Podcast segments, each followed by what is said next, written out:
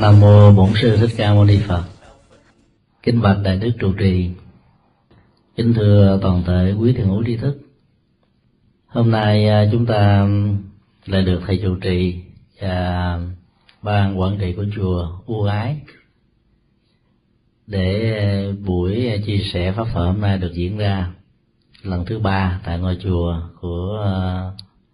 Mê Bành, ngôi chùa được xem như là biểu tượng của nền văn hóa Việt Nam tại một thành phố rất là có ý nghĩa đối với cộng đồng người Việt Nam ở hải ngoại. Chủ đề chính của buổi chia sẻ hôm nay, chúng tôi xin nhấn mạnh đến góc độ đổ nghiệp như là một phần của tiến trình nỗ lực tinh tấn tìm kiếm những giá trị an vui hạnh phúc cho bản thân của chúng ta và gia đình. Hiện tượng đổ nghiệp thường được diễn ra ngay thời lúc chúng ta đang có rất nhiều nỗ lực để vượt qua những khó khăn. Nó được định nghĩa như là tên sát thủ của thành công. Nơi nào nó có mặt đó, sự thành công có thể bị trì hoãn hoặc bị giết chết. Từ mấy mươi năm về trước, khái niệm đổ nghiệp đã được sử dụng rộng rãi ở Việt Nam, một từ rất là mới và nó cũng không hề có trong bất cứ một từ điển Phật học nào. Nó có trong đời sống thường nhật của chúng ta. Mỗi khi có một hiện tượng, một sự kiện nói chung mang tính chất của một kịch cảnh làm trở ngại cho con đường tu học hay là những gì thuộc về tích cực, chúng ta mong đợi sự thành công, cái đó được gọi chung là sự đổ nghiệp. Chúng ta cũng không tìm ra được gốc gác về ngôn ngữ học của từ này, tại sao nó lại được diễn tả như một nghịch cảnh mà lại dùng động từ đổ, một tăng ngữ nghiệp. Trên thực tế đó thì quả của một cái gì đó thuộc về bất hạnh diễn ra trong suốt tiến trình của đời sống. Khi nào mà tâm của con người còn nặng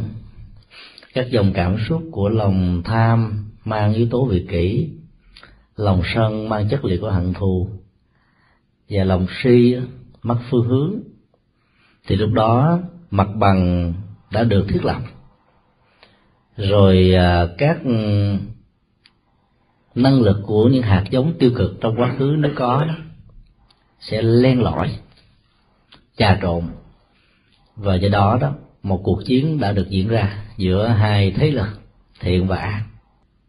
Thông thường nếu như nó diễn ra trong một tình huống khi mà nỗ lực con người về một sự thành công liên hệ đến hạnh phúc chưa có đâu, chúng ta không có để ý. Mà đằng này đó, sự thành công diễn ra như trước mắt, hiện tượng đổ nghiệp xuất hiện làm cho chúng ta mất đi hết cơ hội của sự hy vọng. Nếu hiểu cái chữ đổ như là chữ uh, diễn tả về động tác nghiêng ngã thì nó cũng không hẳn vậy. Nếu vậy thì người ta đã nói là trổ rồi, trổ một cái gì đó tạo ra cái gốc, cái gai, cái khía cạnh, sự không trơn tru cho tiến trình thành công của con người. Mà nếu gọi là trổ đó thì chúng ta không thể nói là trổ nghiệp, mà phải gọi là trổ quả, là quả nó được kết trái do những nỗ lực hoặc là chất xúc tác của môi trường, điều kiện, hoàn cảnh và đặc biệt là tâm tư của con người. Cho đến bây giờ chúng tôi vẫn chưa tìm ra được hết gốc rễ ngôn ngữ học của từ này, nhưng nó được sử dụng như một thuật ngữ của người Việt Nam diễn tả cho những nghịch cảnh có thể diễn ra bất cứ lúc nào khi mà tâm của con người thiếu đi sự kiểm soát và mất đi những yếu tính dẫn đến sự an lạc nội tại, thì đổ nghiệp bắt đầu có mặt. Ở tại Việt Nam có một hiện tượng mà phần lớn á, ai để ý đến việc thiết lập các đại hồng chung tại các ngôi chùa đó đều nhớ đến sự kiện, tức là có một vị thầy vận động quần chúng rất đông, là một đại hồng chung lớn nhất nước Việt Nam. Lời kêu gọi xây dựng đại hồng chung này mang chất liệu của cái lớn nhất, chứ không nhấn mạnh đến yếu tố của chất liệu phạm âm ngăn vang từ đại hồng chung này là gì. Từ xa xưa, nền Phật giáo của chúng ta quan niệm tiếng hồng chung như là âm thanh huyền diệu, và đó là một trong những cơ sở quan trọng để giúp chúng ta lắng dịu tâm trần lao. Mỗi khi nghe tiếng hồng chung vang lên, tâm hồn con người trở nên sâu lắng, nhẹ nhàng, và cơ hội của sự quán tưởng bắt đầu trở về với chúng ta như một thực tại. Khi chúng ta thiết lập và tạo một quả đại hồng chuông dưới góc độ của tiếng chuông tỉnh thức và tiếng chuông từ bi đó, thì chất liệu an vui và hạt giống nhân quả tích cực đó sẽ được thiết lập từ ngay tâm tưởng của chúng ta. Đằng này đó, nhà sư đã đặt nặng vấn đề là làm thế nào để có một quả đại hồng chung lớn nhất nước Việt Nam,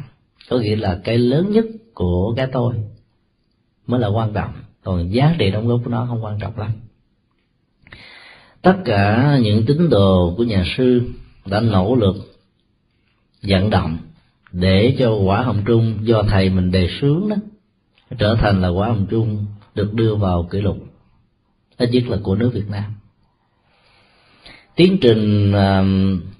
đổ quả hồng trung này đã được diễn ra. Rất nhiều Phật tử tăng ni có mặt để làm lễ cầu nguyện. Quả đại hồng trung đó đã không được thành công. Trong lúc đang đổ vậy đó, nó nổ tung ra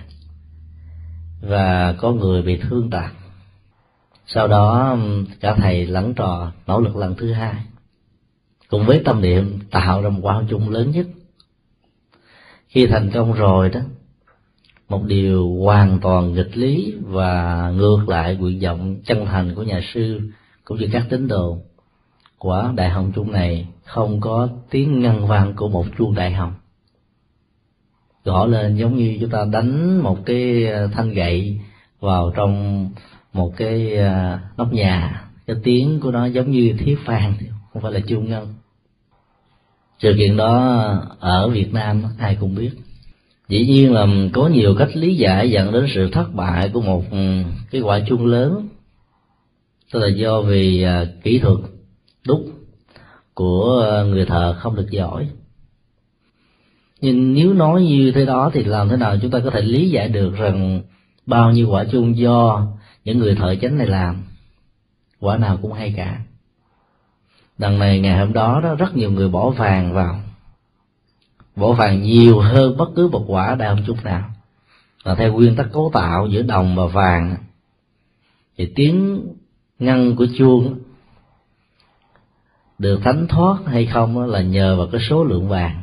Nếu vàng càng nhiều thì chuông càng hay. Đằng này vàng rất nhiều nhưng mà chuông rất dở. Vậy đó, đứng từ góc độ của kỹ thuật thì khó nói được lắm,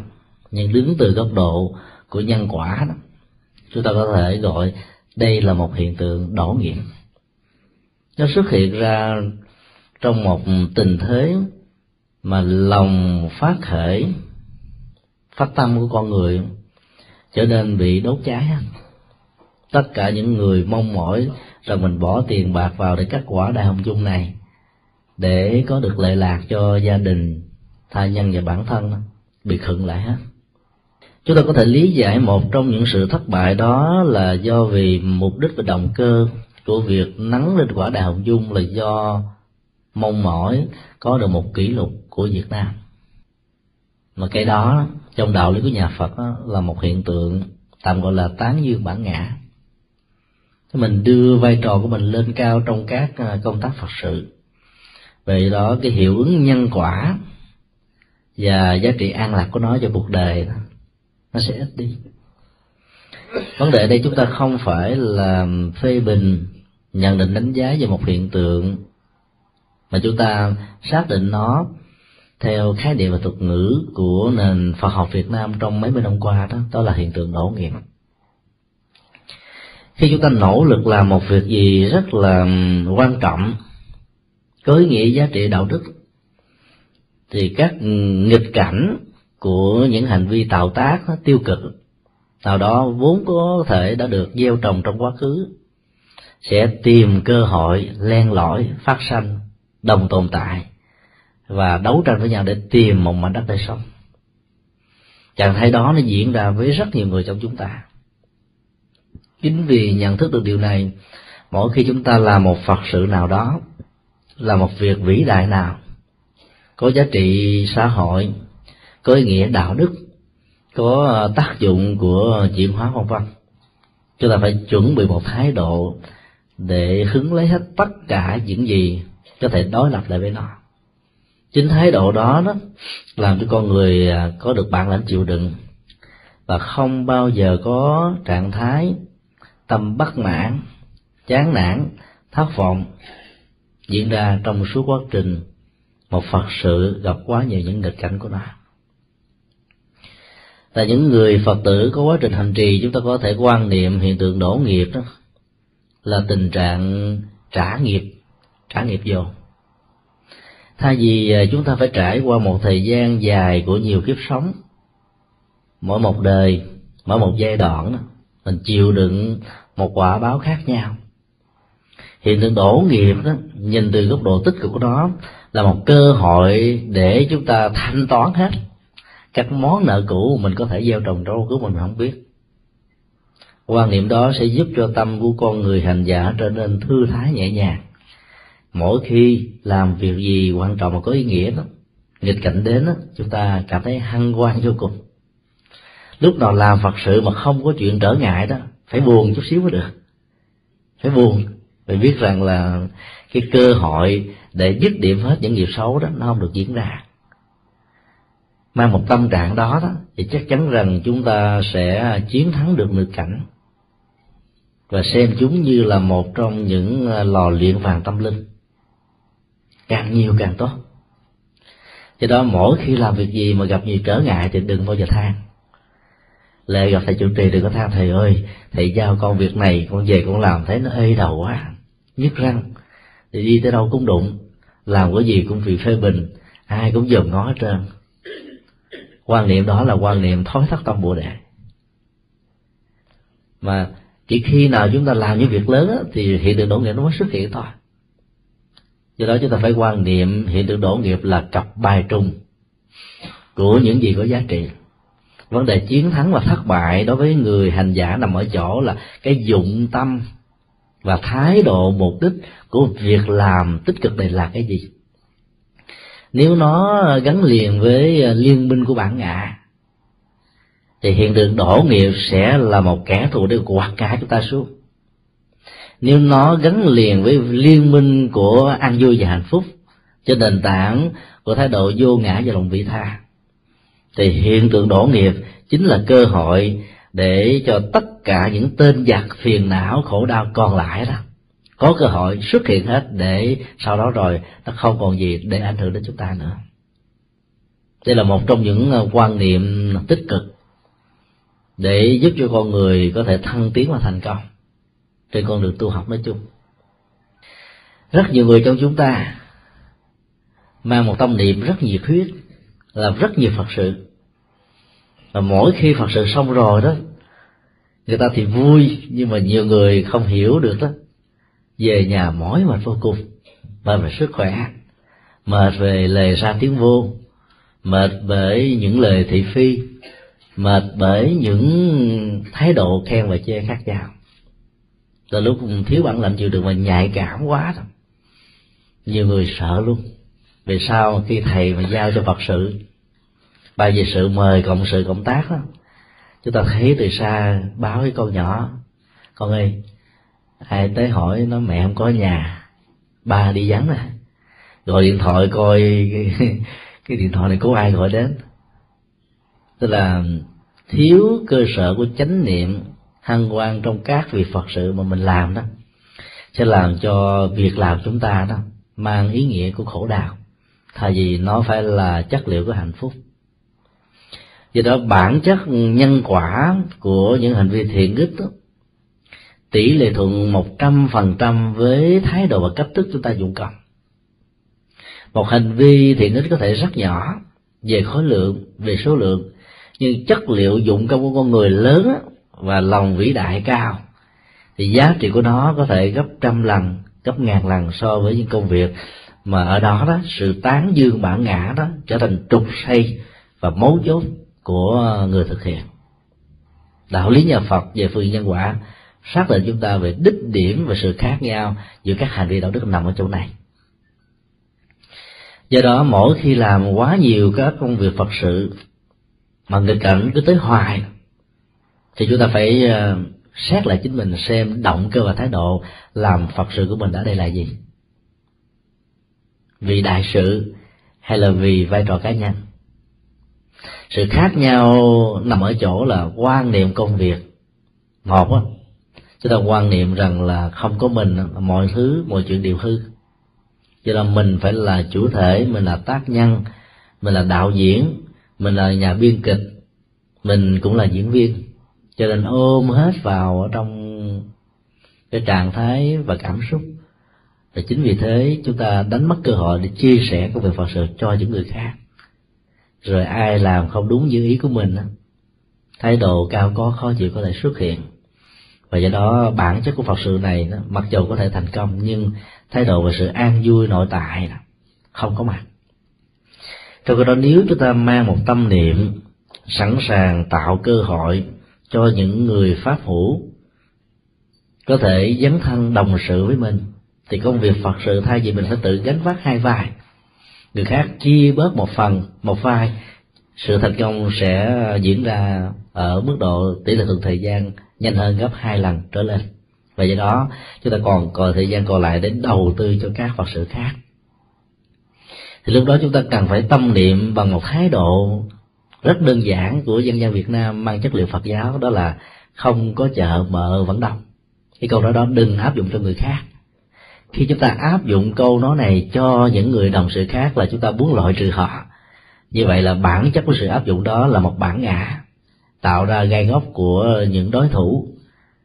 Trong khi quan niệm về bản chất của mình đó, mình đóng góp, nhưng nếu có người nào có khả năng hơn, có vai trò hơn, hoặc có năng lực để có thể chia sẻ đó, thì chúng ta phải tự quan niệm như vậy để cho bản ngã chúng ta không xuất hiện. Thái độ vô ngã trong hành vi Phật sự và những giá trị lợi ích sẽ giúp cho hiện tượng đổ nghiệp được giảm tới mức độ lớn nhất của nó. Còn bằng không, càng làm càng thấy sóng rối, lắm rối rồi đó về chán nản luôn.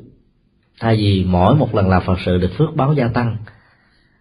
người mang tâm niệm bản ngã lớn quá đấy, làm mỗi Phật sự xong đó thì già đi thêm vài tháng hoặc là vài tuổi. Sự chớp mắt nhiều chừng nào đó thì trạng thái già cỗi và khổ đau đó nó có thể quấn quýt và xuất hiện với chúng ta nhiều chừng đó. Chắc chắn rằng những người Phật tử thuần thành sẽ không bao giờ muốn cho tình trạng đó nó diễn ra đối với mình. Chúng ta thử khảo sát lại một vài câu chuyện diễn ra trong quá khứ trong thời đại của Đức Phật để thấy được cái hoạt động của hiện tượng đổ nghiệp đó là một cái gì đó mà không hề là sự mong đợi của rất nhiều hành giả chúng ta. Nó làm cho con người bán đồ nhi phế, làm cho những nguyện ước chân thành nó bị hụt hẳn, và tiền đồ về phía trước đó bị cắt đứt. Nó chính là ổ khóa giam nhốt hết tất cả những năng lực tiện ích của con người nếu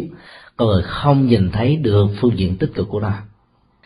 Có một vị thương gia rất giàu có, và tin theo truyền thống văn hóa của Bà La Môn giáo, ông ta quan niệm của số bảy đó tượng trưng cho kiết tường, giống như người Trung Hoa số chín là sự may mắn, thuận lợi, an vui. Ông đã hoạch định trong cuộc đời của mình đó, làm thế nào để có được bảy chuyến kinh doanh lớn nhất, rồi sau đó là ngừng nghỉ, lấy số tiền lời từ bảy đợt kinh doanh này có thể sống cả cuộc đời cho luôn cả thân bằng quyến thuộc của hai họ. Sáu lần đi thành công đã làm cho ông ta có niềm tin hơn về chuyến đi thứ bảy. Chuyến đi đó ông ta đổ dồn hết tất cả vốn liếng tiền bạc vàng ròng ngọc ngà châu báu trên thuyền để đi xa, và trước khi đi đã cầu nguyện thần linh thượng đế gia hộ phù trì. Trên đường đi thì cơn bão lớn nó diễn ra và chiếc thuyền đó đã bị tan tác ra thành nhiều mảnh vụn. Các thủy thủ đã, đã chết, những người gia nhân cũng chết. Ông là người duy nhất ở trên chiếc tàu còn sống, vì ông vớ được một tấm vàng và bất tỉnh. Sáng ngày hôm sau đó, không biết do nhân duyên mầu nhiệm nào, người ta đã nhìn thấy cái xác của ông. Tự nhiên người đã chết đó, nằm ở trên bãi cát. Nhiều người tới và nhận ra được một nhân vật thương gia nổi tiếng, cho nên may mắn quá ông ta đã sống dậy dưới sự hỗ trợ của các vị thần y lúc bấy giờ. Dĩ nhiên khi ông ta được phát hiện với hình thức là một người không còn áo quần gì trên thân, vì bão táp và nước của biển đã làm cuốn trôi hết tất cả mọi thứ. Kể từ đó người ta đã thấy là ông thay đổi tính tình một trăm phần trăm. Ông nương vào sự kiện này cho nên trở thành một nhà ẩn sĩ, bởi vì một phần cũng buồn, và trong biến cố của nỗi khổ niềm đau đó, con người dễ dàng tỉnh thức. Người ta đã thay hình đổi dạng, có thể tốt hơn, có thể xấu hơn, có thể lạc quan hơn, có thể yếm thế hơn, có thể tha thứ hơn, hoặc có thể là thù hận hơn, tùy theo cách nhìn. Nhưng ở trường hợp của ông thương gia này đó là một sự thức tỉnh. Ông nghĩ rằng là sự mầu nhiệm đó, mang ông tới cuộc sống lần thứ hai, hay khác là ông được tái sanh ngay hiện tại, cho nên ông đã phát nguyện trở thành một ẩn sĩ và chỉ mặc áo quần bằng những chiếc lá đó gia thân. Trong vòng ba tháng trôi qua thôi, ông trở thành nổi tiếng. Nổi tiếng thứ nhất là bao nhiêu người chết mà ông còn sống. Nổi tiếng thứ hai đó là từ một thương gia quý trọng uh, tiền bạc của cải trở thành một ẩn sĩ không màng tới mọi thứ, làm cho người ta quan niệm rằng ông như là một vị thánh tái thế. Biết bao nhiêu tín đồ của Bà La Môn giáo đã đến thần phục ông. Trong số đó đó thì có một người Phật tử là bạn thân của ông, có mối quan hệ ruột thịt, mà tới nhắc nhở một điều là theo những gì tôi quan sát từ anh và những gì quần chúng đến với anh đó, tôi cho rằng đó không phải là dấu hiệu của sự giác ngộ. Nó chỉ là một sự thần tượng dựa trên nền tảng của tín ngưỡng thông thường thôi. Nếu anh tin tôi thì tôi xin giới thiệu với anh có một nhân vật, có lẽ là nói ra thì anh cũng đã biết tiếng rồi, đó là Thái tử Sakya, là về một một bậc thầy tâm linh mà bây giờ tôi tôn làm thầy. Nếu anh không chê, tôi sẽ dẫn anh đến gặp bậc tâm linh đó. Ông này nghe đến như vậy bỗng dưng thức tỉnh, bởi vì trong bản thân và cái dòng cảm xúc nhận thức sâu sắc nhất của ông á, ông vẫn thừa nhận rằng mình là một người phàm, nhưng do về sự bơm phồng và những phần hào quang của những người sống quá nhiều về tín ngưỡng đặt ở trên vị trí và vai trò của ông, đã làm cho ông bị choáng váng và nghĩ rằng là mình là một người đã chứng đạt. Lời nhắc nhở của người bạn cũng là một người thân đã làm cho ta sực tỉnh. Ông ta đã nghe theo lời khuyên, tìm đến Như Lai Thế Tôn. Thì hai người đi đi tới nơi đó thì người thân mới nói như thế này: nếu như tôi dẫn ông đến gặp Như Lai Thế Tôn đó, thì nó thông qua sự giới thiệu, tôi không muốn chuyện đó xảy ra. Tôi để cho ông một mình đến Như Lai Thế Tôn, không hề có một sự sắp đặt nào, không hề có một sự gửi gắm gì hết, để mọi việc diễn ra một cách bình thường. Ông mới nhìn thấy được tuệ giác của Như Lai Thế Tôn, và lúc đó ông sẽ có phước báo rất lớn, trở thành một con người của sự giác ngộ. Đó sau mà họ chia tay lẫn nhau. Theo truyền thống của Đức Phật thì cứ mỗi buổi sáng, Như Lai và nhiều vị đệ tử xuất gia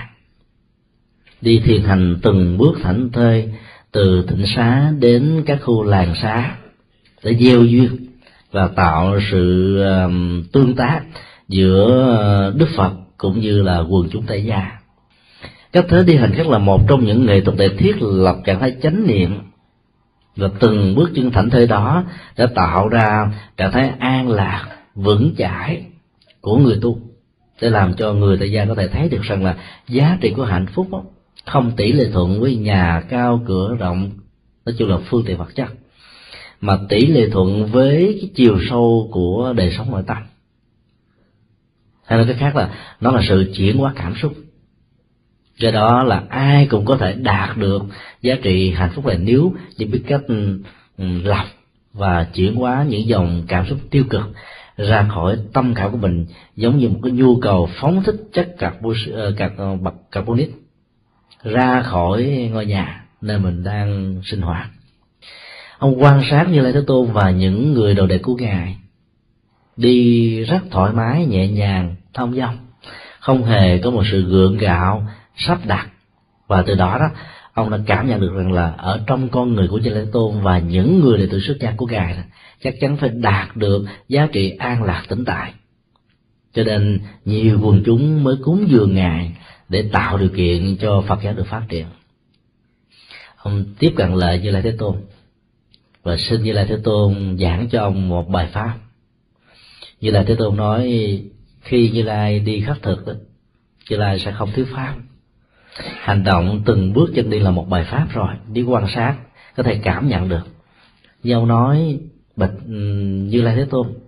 nếu ngài không thuyết pháp cho con thì ngài sẽ mất cơ hội thuyết pháp cho con. Như Lai Thế Tôn hỏi lý do tại sao mà ông cho rằng là không nói pháp cho ông là mất cơ hội. Ông trả lời là biết đâu lát nữa Như Lai Thế Tôn bị vô thường thì sao, rồi Như Lai Thế Tôn là sao có cơ hội để nói cho con nghe. Như Lai Thế Tôn vẫn tiếp tục đi và nói rằng là thầy pháp đó, chỉ được diễn ra sau giờ cơm cơm ngọ. Ông nài nỉ và cản đường Như Lai Thế Tôn, nói thêm lần thứ hai: bạch Như Lai Thế Tôn, nếu con không được nghe pháp đó, thì chưa chắc con có cơ hội để nghe pháp sau khi Như Lai Thế Tôn ăn cơm ngọ. Như Lai Thế Tôn mới hỏi ông và ông đã trả lời là biết đâu sau lúc đó thì con đã trở thành người của một cảnh giới khác rồi. Như Lai Thế Tôn mới ngừng lại và nói với tất cả các vị tỳ kheo, những vị xuất gia trẻ, rằng đây là một vị mặc dầu mới tiếp xúc với đời sống tâm linh của truyền thống Bà La Môn giáo, nhưng cách thức và sự hiểu biết của ông ta về giá trị hiện tại lạc trú, cái nghệ thuật và triết lý sống làm thế nào để có được giá trị an vui trong cuộc đời đó rất là phù hợp với những gì Như Lai Thế dạy trong nhiều năm qua. Đây là một bài học mà tất cả các vị nên ghi nhớ. Như Lai đã giảng cho một bài pháp ngoại lệ, thay vì là sau thời cơm ngài mới giảng, đằng này là ngài đã giảng ngoại lệ trên con đường ngài đi khất thực.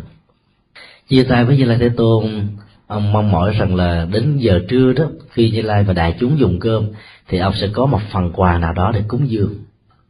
Từ một nhà đại thương gia rừng tiền biển bạc trở thành một nhà ẩn sĩ không có cái gì trên tay. Ông ta nghĩ rằng là sự cúng dường lớn nhất trong trường hợp này đó đó là tấm lòng, nhưng để biểu tỏ tấm lòng đó, đó thì ông muốn lấy một quả trái cây tự tay mình hái từ một cái cây xanh nào đó. Ông ta đi tìm và nhớ đến cái khu vực gần đó có một khu vườn, và ông sẽ có được nhiều quả trái cây cúng cho đại chúng trưa nay. Sau khi chia tay Như Lai Thế Tôn, ông đã đến đó và hái một số trái cây về. Giữa đường đi đó thì hai con bò nó đang hút với nhau để chạy, con này chí con kia, và con đầu đó lao vào trong cơ thể của ông. Con bò thứ hai đó nó lao vào đó, cho nên cả hai con hút vào người của ông. Ông ta đã chết ở trên đường cầm những trái cây về cúng cho Như Lai Thế Tôn. Sau khi khắc thực xong, Như Lai Thế Tôn dùng cơm chay rồi uh, trở về tịnh xá thì nhìn thấy thân thể ông nằm ở giữa đường, máu đã chảy đầy ở trên cái khu vực mà ông đang nằm. Tất cả các vị tỳ kheo cảm thấy rất đau xót, bạch với Như Lai Thế Tôn là sáng nay vị thương gia trở thành ẩn sĩ này đã mong mỏi được Như Lai Thế Tôn thuyết giảng, và ông ta đã lý sự rất là đúng với cái hoàn cảnh đã diễn ra. Đó là biết đâu trưa nay con không có cơ hội để nghe Như Lai thuyết pháp, và Như Lai Thế Tôn sẽ mất cơ hội thuyết pháp cho con. Như Lai Thế Tôn nói ta đã hiểu việc đó, ta muốn để cho ông trình bày để cho tất cả các vị thấy được rằng là cái sống và chết đó, nó diễn ra ở trong hơi thở của con người thôi, Do đó trong đời sống vô thường này đó, khi có cơ hội, khi có nhân duyên để làm việc lành, chúng ta nên tận dụng mà làm, đừng chờ ngày mai, đừng chờ năm sau, đừng chờ điều kiện đầy đủ mới bắt đầu làm việc đó. Tuy nhiên tất cả các vị tỳ kheo đó vẫn chưa giải đáp được cái thắc mắc tại sao một con người phát tâm mãnh liệt muốn cúng dường Như Lai thì trước khi được cúng dường đó, ông đã đã mất rồi. Như Lai Thế Tôn đã nói là các cưỡng lực của nghiệp diễn ra trong cuộc đời này theo cách thức tự nhiên của nó, không ai có thể can thiệp để chi phối cán cân của nghiệp diễn ra theo hướng A hay là hướng B, bởi vì hoàn cảnh có thể tạo ra một cộng nghiệp mới, môi trường điều kiện có thể tạo ra những nghiệp riêng mới, nghiệp chung và nghiệp riêng, nghiệp cá nhân hay là nghiệp tập thể, nghiệp của một giai đoạn lịch sử hay là của một biến cố văn hóa, là nghiệp của một dân tộc, là nghiệp của một liên minh của thế giới đó, nó diễn ra theo cách thế riêng của nó. Và do đó cái môi trường tác động và dẫn đến các hiệu ứng khác nhau của nghiệp đó là nó diễn ra từ tự thân của con người. Ở đây đó, Như Lai Thế Tôn đã nhìn thấy được rằng là trong một kiếp lâu xa, vị ẩn sĩ này đã từng gieo cái nghiệp sát sanh tập thể, ông ta giết rất nhiều người. Do đó trong cơ hội phát tâm cúng dường đó, với lòng thành tha thiết nhất, thì hiện tượng đổ nghiệp đã xuất hiện. Đối với rất nhiều người trong chúng ta, sự đổ nghiệp đó đó là một sự bất hạnh. Chúng ta có thể than trời tháng tháng đất, hoặc là mình có thể mất đi hết niềm tin rằng là tại sao tôi phát tâm, tôi làm những việc lành mà nỗi khổ niềm đau hay là những sự bất hạnh cứ đeo đuổi mình thật nhiều. Nhiều người đã phấn nạn vấn đề đó mà cho rằng đó có lẽ là Phật không linh, hay là ngôi chùa mình đến làm công quả dân hoa cúng dường đóng góp vân vân, không có những hiệu lực đạo đức hay là không có những giá trị mà mình mong mỏi, cho nên quả xấu nó cứ đeo đuổi mình. Quan niệm đó là một hoài nghi, quan niệm đó là một trong những loại nhận thức mà chúng ta đã không thấy được cái mối vận hành rất phức tạp của những hành vi mà đến lúc mình đã tác vào trong quá khứ mà mình không nhớ được, và những hành vi đó không mất được tồn tại dạng thức năng lượng và nó theo đuổi chúng ta từ kiếp này sang kiếp khác. Hoạt dụng của năng lực nghiệp đó nó diễn ra theo một cách thế, khi điều kiện thuận lợi nhất của nó đó nó sẽ xuất hiện, hoặc là trong một cái nghịch cảnh lớn nhất của nó nó cũng xuất hiện, như là một thách đố. Vấn đề thế nào để cho sự thách đố đó nó diễn ra theo ý muốn của chúng ta? Thay vì theo sự phân tích của Như Lai Thế Tôn, nếu vị ẩn sĩ này không làm công việc phát tâm cúng dường thì ông ta vẫn tiếp tục ông sống, ông sống thêm nhiều đời nhiều kiếp, nhưng ông sẽ phải trải quả hết đời này sang kiếp nọ về cái nghiệp tập thể giết, và nhờ do cái giết tập thể đó biết bao nhiêu gia đình lâm vào cảnh nghèo cùng khốn khó lặng đặng. Cho nên nhờ sự phát tâm lớn trong lần này, các cái quả xấu đó nó trổ của một lúc, cho nên trong cơ hội của đời sau, nhất là trong một tâm hân hoan phát tâm mãnh liệt lắm, sẽ tạo cho ta một cảnh giới của sự tái sanh an lạc. Dĩ nhiên đứng trước những hoàn cảnh và cách lý giải nhân quả như vậy đó, từ cái nhìn của nhà Phật đó, sẽ làm cho rất nhiều người không thỏa mãn, bởi vì chúng ta cứ quan niệm rằng mỗi khi hành vi tạo tác tốt đó, thì phải mang lại kết quả tốt, tức là chúng ta chỉ muốn cái hiện báo diễn ra theo những gì chúng ta mong mỏi thôi. Trong khi đó bản chất của nhân quả nó không nằm ở hiện báo mà nó còn nằm ở hậu báo cũng được. Do đó nhắc cái câu chuyện diễn ra trong thời của Đức Phật về hiện tượng nghiệp đổ để thúc đẩy chúng ta nhiều hơn nữa mỗi khi làm bất kỳ một Phật sự nào. Các nghịch cảnh diễn ra nhiều chừng nào, lòng hân hoan, thái độ tích cực đón nhận nó để tìm giải pháp cho kết quả tốt hơn, lớn hơn trong tương lai đó, được có mặt. Vấn đề là nằm ở chỗ đó. Còn cái giá trị của nó đó, nó, nó phải được tỷ lệ thuận với cái cách thức chúng ta vận tải. Vấn đề chính yếu là chỗ này. Đừng có quá thiển cận khi nhìn và đánh giá kết quả của vấn đề rồi bỏ quên đi động cơ của vấn đề. Dựa vào kết quả có thể dẫn đến chủ nghĩa hoài nghi, rồi chủ nghĩa hoài nghi không có những giải pháp thích ứng đó, có thể dẫn đến sự thói thất tâm. Sự thói thất tâm có thể làm cho con người Phật tử đó xa đến lý tưởng mà mình đã dấn thân có thể rất nhiều năm. Do đó chuyện diễn ra như là một nghịch lý hay là một thuận lý đó được Đức Phật giảng dạy và phân tích đó, phải là một cái gì đó rất bình thường đối với tất cả những người con Phật. Nghĩa là làm nhiều việc lành mà nghịch cảnh cái xuất hiện cũng xem như là gió thoảng mây bay thôi, hoặc là làm những việc gì mà mình phấn đấu hết mình ấy thế mà nó vẫn không được thành tựu, thì đừng bao giờ chán nản thất vọng và tìm cơ hội để phấn đấu lần thứ hai, không được lần thứ ba, lần thứ ba được lần thứ tư, cho đến lúc nào nó thành công thì mới ngừng. Dĩ nhiên là nếu như chúng ta chưa có được bản lĩnh đó thì mình phải làm gì? Chúng ta có một trong những nghệ thuật để làm cho lòng tính tâm và thái độ hướng về đạo đức đó đừng bị chết giữa đường. Chúng ta phải tạo ra một phản ứng, chúng tôi tạm gọi là phản ứng trì hoãn năng lực trổ quả của nghiệp, để cho mình có được cơ hội gieo trồng những hạt giống mới, đẩy lùi những năng lực tiêu cực ở trong quá khứ. Năng lực trì hoãn nghiệp quá khứ đó là một trong những nhu cầu rất cần thiết khi hiện tượng đổ nghiệp xuất hiện trong cuộc đời của chúng ta. Tức là thay vì nó đổ dồn mình chịu không nổi, thì mình hãy chia nó ra và khoanh vùng nó lại, đặt ra cho nó những giai đoạn để nó được trổ ở trong giai đoạn này, rồi sau đó chúng ta có cơ hội tiếp tục và đủ năng lực được phục hồi đó, tiếp tục giải quyết những phần nợ của nghiệp quả trong quá khứ. Tức là trả từng phần thì nó sẽ có thể thành công. Cái đó đòi hỏi đến sử dụng tâm của chúng ta nhiều lắm,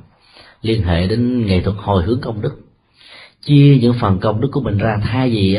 nếu chúng ta không dụng tâm đó thì cái nghiệp quả của công đức mình làm có thể trổ ở kiếp sau, ở kiếp sau nữa, thì mình vận dụng năng lực hồi hướng công đức để tạo ra những nguồn năng lực phước báo có hiệu ứng tương đương để ứng dụng cho những tình huống rất cần thiết trong thời hiện tại. Chúng tôi nêu một ví dụ, nếu như ai đó trồng mai hoặc là trồng hoa anh đào phục vụ cho mùa Tết âm lịch, và cái mùa lạnh đã tới sớm quá, thì như vậy là hoa sẽ nở sớm hơn bình thường. Nếu chúng ta không tạo ra một sự hồi hướng để trì hoãn được cái tính thời gian và yếu tố thời tiết đó, thì chắc chắn rằng là cái mùa Tết đó sẽ dẫn đến một hậu quả là tổn thất về kinh tế trong sự trồng trọt và đầu tư. Do đó phải biết trì hoãn nó lại bằng cách là chúng ta tạo ra những yếu tố bằng loại phân bón hay là những hóa chất vân vân được kích hoạt vào trong cơ thể, thân thể của cây, hoặc là ở cái vùng đất nó, để cho nó được diễn ra theo cách chúng ta muốn ở một mức độ nào đó. Đó là một trong những nỗ lực của sự trì hoãn. Trì hoãn nó bằng cách là chúng ta sẽ nỗ lực nhiều hơn để tạo ra một tiến trình đối lập hoàn toàn với những cái mà nó đang diễn ra, thì sự thành công sẽ có mặt. Nhưng bản chất của sự trì hoãn phải nằm ở chỗ là chúng ta đã có những hạt giống sẵn rồi, mà không đó, không có kết quả. Một trong những câu chuyện có thể minh chứng cho nghệ thuật trì hoãn này liên hệ đến nghệ thuật thiền và cách sống của con người. Có một gia đình người Nhật, ông chồng là đại tướng, bà vợ là một mình phụ phu nhân, tuổi tác của hai người chênh lệch nhau gần bốn mươi tuổi. Nó trở thành một trong những cái phong cách hôn thú đó của nhiều thời đại.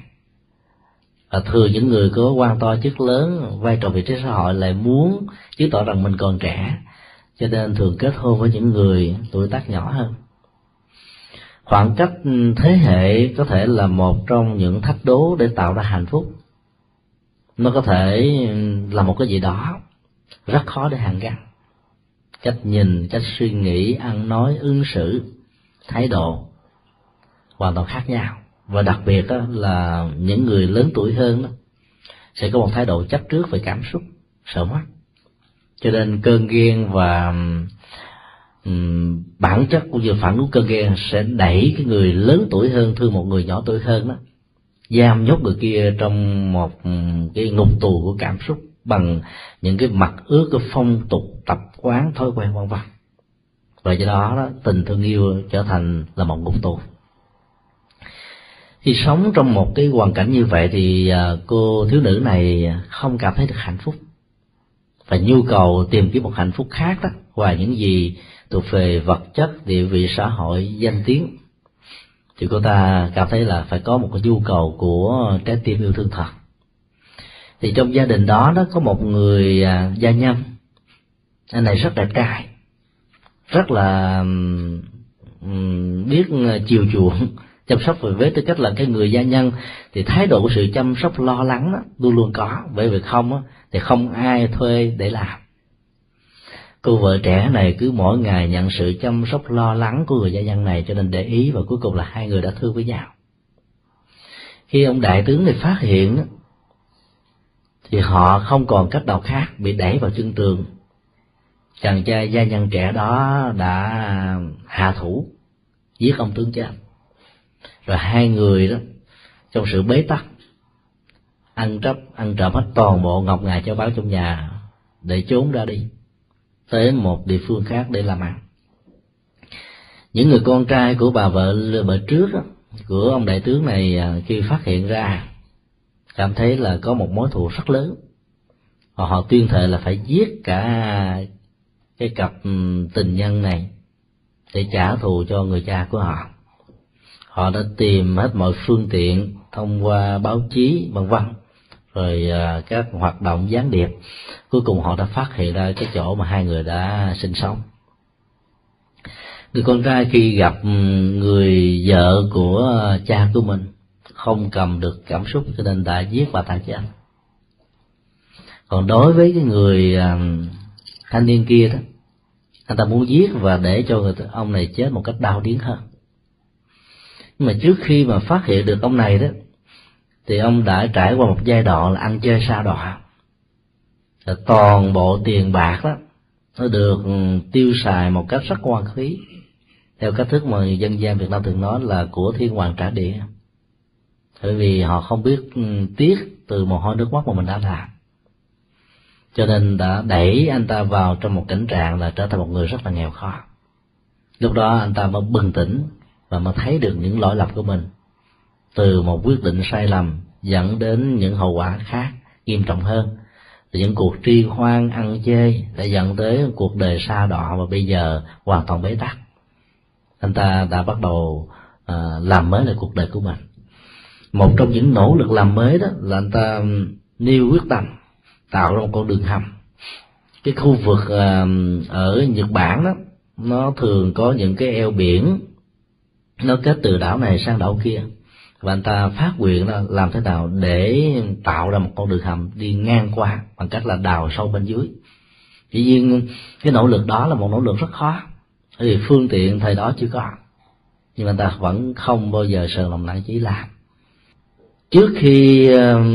bị giết chết, anh ta đã yêu cầu người con của ông đại tướng rằng là hãy chờ tôi làm xong con đường hầm rồi hãy giết tôi chết.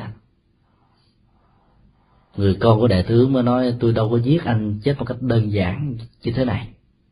tôi sẽ cho anh chết lần chết mọn, chết với bàn tay của tôi để tôi trả thù cái nợ xưa. Anh ta mới lý luận tiếp là bây giờ đó tôi đã trở thành là thân tàn ma dại, nếu nói về đánh kiếm tôi không thể nào đánh lại anh, nếu nói về đánh võ tôi cũng thua anh xa, nếu nói về bắn bắn cung đó, thì tôi không phải là đối thủ, cho nên anh đừng sợ tôi chạy trốn, anh hãy chờ tôi làm xong công trình này rồi hãy giết tôi. Nói xong anh ta đưa bàn tay của mình ra, anh hãy chói bàn tay tôi lại, nhưng mà cái sợi dây xích xiềng giữa cái tay trái và phải đó, nó có một cái chiều dài khoảng hai thước để tôi có thể làm những gì tôi muốn. Sau đó anh đưa đôi bàn chân ra và kêu yêu cầu người con của ông đại tướng hãy xiềng chân của tôi lại, và việc đó đã được làm. Thì mỗi ngày đó con của đại tướng chỉ cho anh này một chén cơm để ăn thôi, giống như là một kẻ tử tù dùng voi đánh đập, và người này vẫn kiên trì làm hết tất cả những gì mà mình muốn. Họ quan sát lẫn nhau. Lúc đầu con của ông đệ tứ sệnh này sẽ tẩu thoát, cho nên nó tạo nhiều, nhiều cái nghịch cảnh hơn. Chẳng hạn như là đè trên vai của anh ta là một khối đất, anh ta làm rất là mỏi mệt, và giảm bớt đi thực phẩm như nước uống để cho anh này bị kiệt sức. Nếu anh ta có phản kháng, không có tạo ra được bất cứ một cái gì của cơ hội thoát thoát thân. Anh ta vẫn nuôi cái tâm nguyện đó rằng tôi sẽ làm một công trình thiện ích cho người Nhật để tôi trả lại cái món nợ mà ngày xưa đó ông chủ của tôi đã giúp tôi, mà tôi đã trở thành một người giết ông ta chết, tạo ra rất nhiều những hạt giống của sự bất nhân. Anh ta mang tâm niệm đó là mặc dù không phải là một Phật tử, nhưng chúng ta thấy rằng là đó là một cái năng lực đang hướng về cái thiện, muốn chuyển hóa những hạt giống tiêu cực và xấu mà mình đã làm để làm mới là cuộc đời. Thái độ đó là một trong những nghệ thuật để trì hoãn hiện tượng đổ nghiệp nó diễn ra đối với anh. Suốt gần ba tháng trời anh ta làm, con của ông đại tướng lúc đầu rất căm phẫn, nhưng vì muốn giết đau đớn hàng ngày hàng giờ, cho nên càng quan sát đó, anh ta lại càng thấy có một gì đó thông cảm và nhìn thấy được thái độ như tấm lòng của người muốn làm mới này. Cho nên dần dà đó, anh ta đã bớt đi những cái hận thù. Và sau khi hoàn tất xong con đường hầm xong rồi đó, thì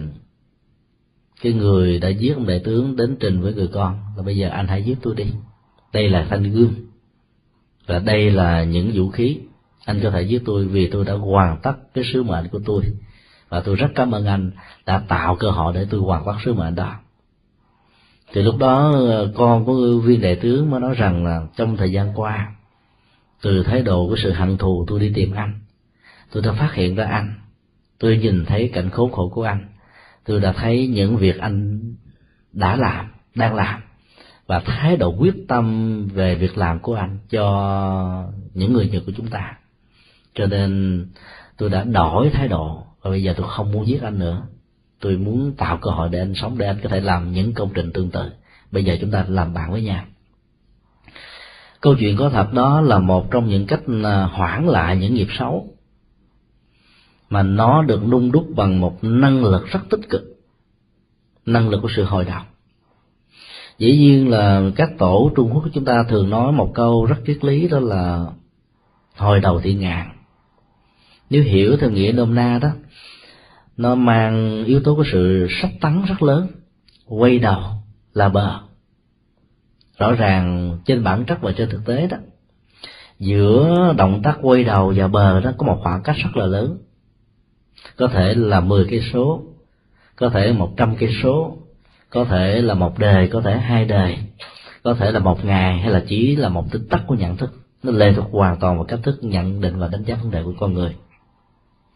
Như vậy là làm thế nào để rút ngắn cái khoảng cách giữa quay đầu và cây bờ? Cái đó là thái độ làm mới, đời sống đạo đức, những năng lực tích cực mới chúng ta gieo trồng. Và các năng lực mới này đó, nó sẽ được uh, kích hoạt theo một lệnh điều khiển, và giá trị của lệnh điều khiển là rất mạnh. Thông thường bản chất của nghiệp được diễn ra theo trình tự riêng của nó, nhưng nếu chúng ta tạo ra một cưỡng lực của nghiệp mới tích cực hơn, năng động hơn, năng lực đầu tư tâm của chúng ta lớn mạnh hơn, thì lúc đó chúng ta đã tạo ra một sự kích hoạt của sự thay đổi. Cái tiến trình của nghiệp xấu sẽ được diễn ra một cách chậm hơn. Nếu như lúc đó đó, người giết viên đại tướng đã hoảng hốt, lo sợ, đào tẩu và không hề bất có bất kỳ một nỗ lực làm thiện và tích cực nào, thì chắc chắn rằng cái chết của anh ta sẽ diễn ra nhanh hơn. Trong hiện tượng đổ nghiệp, anh ta đã biết tạo ra một cách rất tình cờ những nguyên lý đạo đức Phật giáo đã dạy, đó là không nản lòng, không thất vọng, và cái xấu đó có thể được chuyển hóa. Cho nên định mệnh, định nghiệp đó, được thay đổi theo cái nhìn, theo năng lực, theo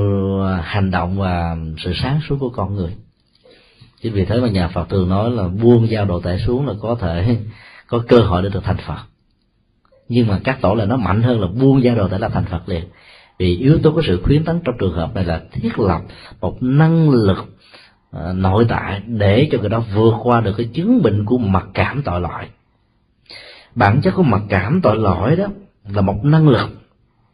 ta phát xuất từ ý niệm của sự tích cực, nhìn thấy được lỗi lầm của mình tạo ra trong quá khứ đối với người khác. Nhưng cái xấu và vợ của nó ở chỗ là thay vì nâng con người lên thì ta đè con người xuống ở tầng sâu nhất của vô thức, để người đó luôn luôn dày vò cấu xé bản thân của mình bằng thái độ của lương tâm, rằng tôi là một người vô dụng, rằng tôi là một người tội ác, rằng tôi là một người không nên sống. Cho nên thái độ của sự dày vò lương tâm đó, đó đã làm cho rất nhiều người đánh mất cơ hội trở thành một người tốt. Ở đây đạo đức học và Phật dạy là hãy biến năng lực của sự hội đồng trở thành một liều thuốc chữa trị, chứ đừng nên mặc cảm tội lỗi. Ý thức về sự tội lỗi là một cơ hội quậy đầu, nhưng mặc cảm tội lỗi đó là một cái tên và sẽ kết thúc mạng sống của người tạo tội, khi mà người đó đã nhìn thấy không hề có một cơ hội mở cửa về sự làm mới nào diễn ra trong cuộc đời. Dưới góc độ của văn hóa tôn giáo, định mệnh, định nghiệp, thần ý luận vân vân. Và do đó khi chúng ta biết tạo ra những năng lực mới đó thì hiện tượng đổ nghiệp đó nó sẽ được kéo hoãn, và do vậy đó trong suốt thời gian kéo hoãn này đó chúng ta có cơ hội để làm được nhiều điều tích cực hơn. Từ đó chúng ta có thể khống chế và chiến thắng từ từ. Nói một cách khác là để tạo ra cơ hội khống chế nghiệp đổ, là nghiệp trả dồn đó, chúng ta khoanh vùng và cắt dòng chảy của nghiệp ra thành từng mảnh, đừng để cho nó liên kết với nhau. Nghệ thuật khoanh vùng là một nghệ thuật là vô hiệu hóa một năng lực tạo tác tiêu cực trong quá khứ. Khoanh vùng nó bằng cách là liên kết với cái thiện, hay là liên minh với đạo đức, liên minh với chân lý, liên minh với an lạc, liên minh với hạnh phúc, thì cơ hội của những hạt giống xấu đó sẽ khó có thể trổ quả cho chúng ta. Nếu có trổ đó thì bị những cái cưỡng lực và sự tương tác tích cực của những hành vi tạo tác mới này khống chế hoàn toàn. Do đó nếu như không có được bản lãnh hoặc là chưa làm quen được với nghệ thuật vượt qua được nghiệp đổ dồn đó, thì chúng ta phải trì hoãn cái phản ứng hiệu quả của nó theo cái thức mà mình muốn, nghĩa là năng lực tập trung phải cao gấp mười lần trở lên để cho cái ức chế về phản ứng nghiệp đó diễn ra theo một cách thức mà nó có mặt đó, thì nó không tác động dẫn đến những cưỡng lực trọn vẹn như là tình trạng dẫn đến cái chết của một vị ẩn sĩ muốn phát tâm cúng dường Như Lai Thế Tôn. Cho nên kéo hoãn sự phản ứng của nghiệp không phải là một nghệ thuật đào tạo, mà là hoãn binh để tìm những sách lược mới, chiến lược mới. Chúng ta có thể tạm gọi những cái từ như vậy để tạo một cái ấn tượng cho sự nỗ lực tu tập của bản thân mình, với điều kiện là đừng đào tạo. Bởi vì bản chất của hạnh phúc nằm ở chỗ đối diện nó để vượt qua, còn đào tạo nó bị len lỏi bởi dòng cảm xúc của sự sợ hãi và mất tự tin rằng chúng ta sẽ thất bại, rằng chúng ta sẽ khó vượt qua được những thách đố đang có mặt và đang chờ đợi mình. Cho nên trì hoãn đó là một trong những cách thức để làm cho những nghiệp cấp tính, những nghịch cảnh, những thử thách đó không đẩy mình vào chỗ bế tắc, và nhờ đó đó chúng ta có thể dẫn đến sự thành công. Nói chung là thông qua sự chia sẻ về đề tài này, chúng tôi chỉ muốn nói lên một điều là mọi thứ trong cuộc đời này đều có thể được thay đổi. Hiện tượng trổ quả của nghiệp, dù là dồn dập hay là thư thái đó, thì cũng chỉ là những phản ứng nhân quả đạo đức đối với bản chất đời sống cá nhân, liên hệ trực tiếp hoặc gián tiếp đến đời sống cộng đồng, rồi qua ảnh hưởng của môi trường hoàn cảnh, phong tục, tập quán, văn hóa, thái độ, cách thức ứng xử và nghệ thuật giao tế của con người. Và tất cả những thứ đó đó có thể gọi là được hoạt dụng dưới sự khống chế nhận thức tuệ giác của chúng ta. Cho nên đừng bao giờ chịu thua trước những nghịch cảnh, đừng bao giờ bỏ cuộc trước những giá trị của an vui hạnh phúc, đừng bao giờ chán nản thất vọng khi một điều gì xấu đã diễn ra. Và quan trọng nhất là đừng bao giờ đánh mất chính mình, đẩy mình vào trong hố sâu của mặc cảm tội lỗi, mà hãy biết ý thức về những điều làm bất thiện như một cơ hội để làm mới bản thân mình, thì chắc chắn rằng là chúng ta sẽ thay đổi được vận mệnh.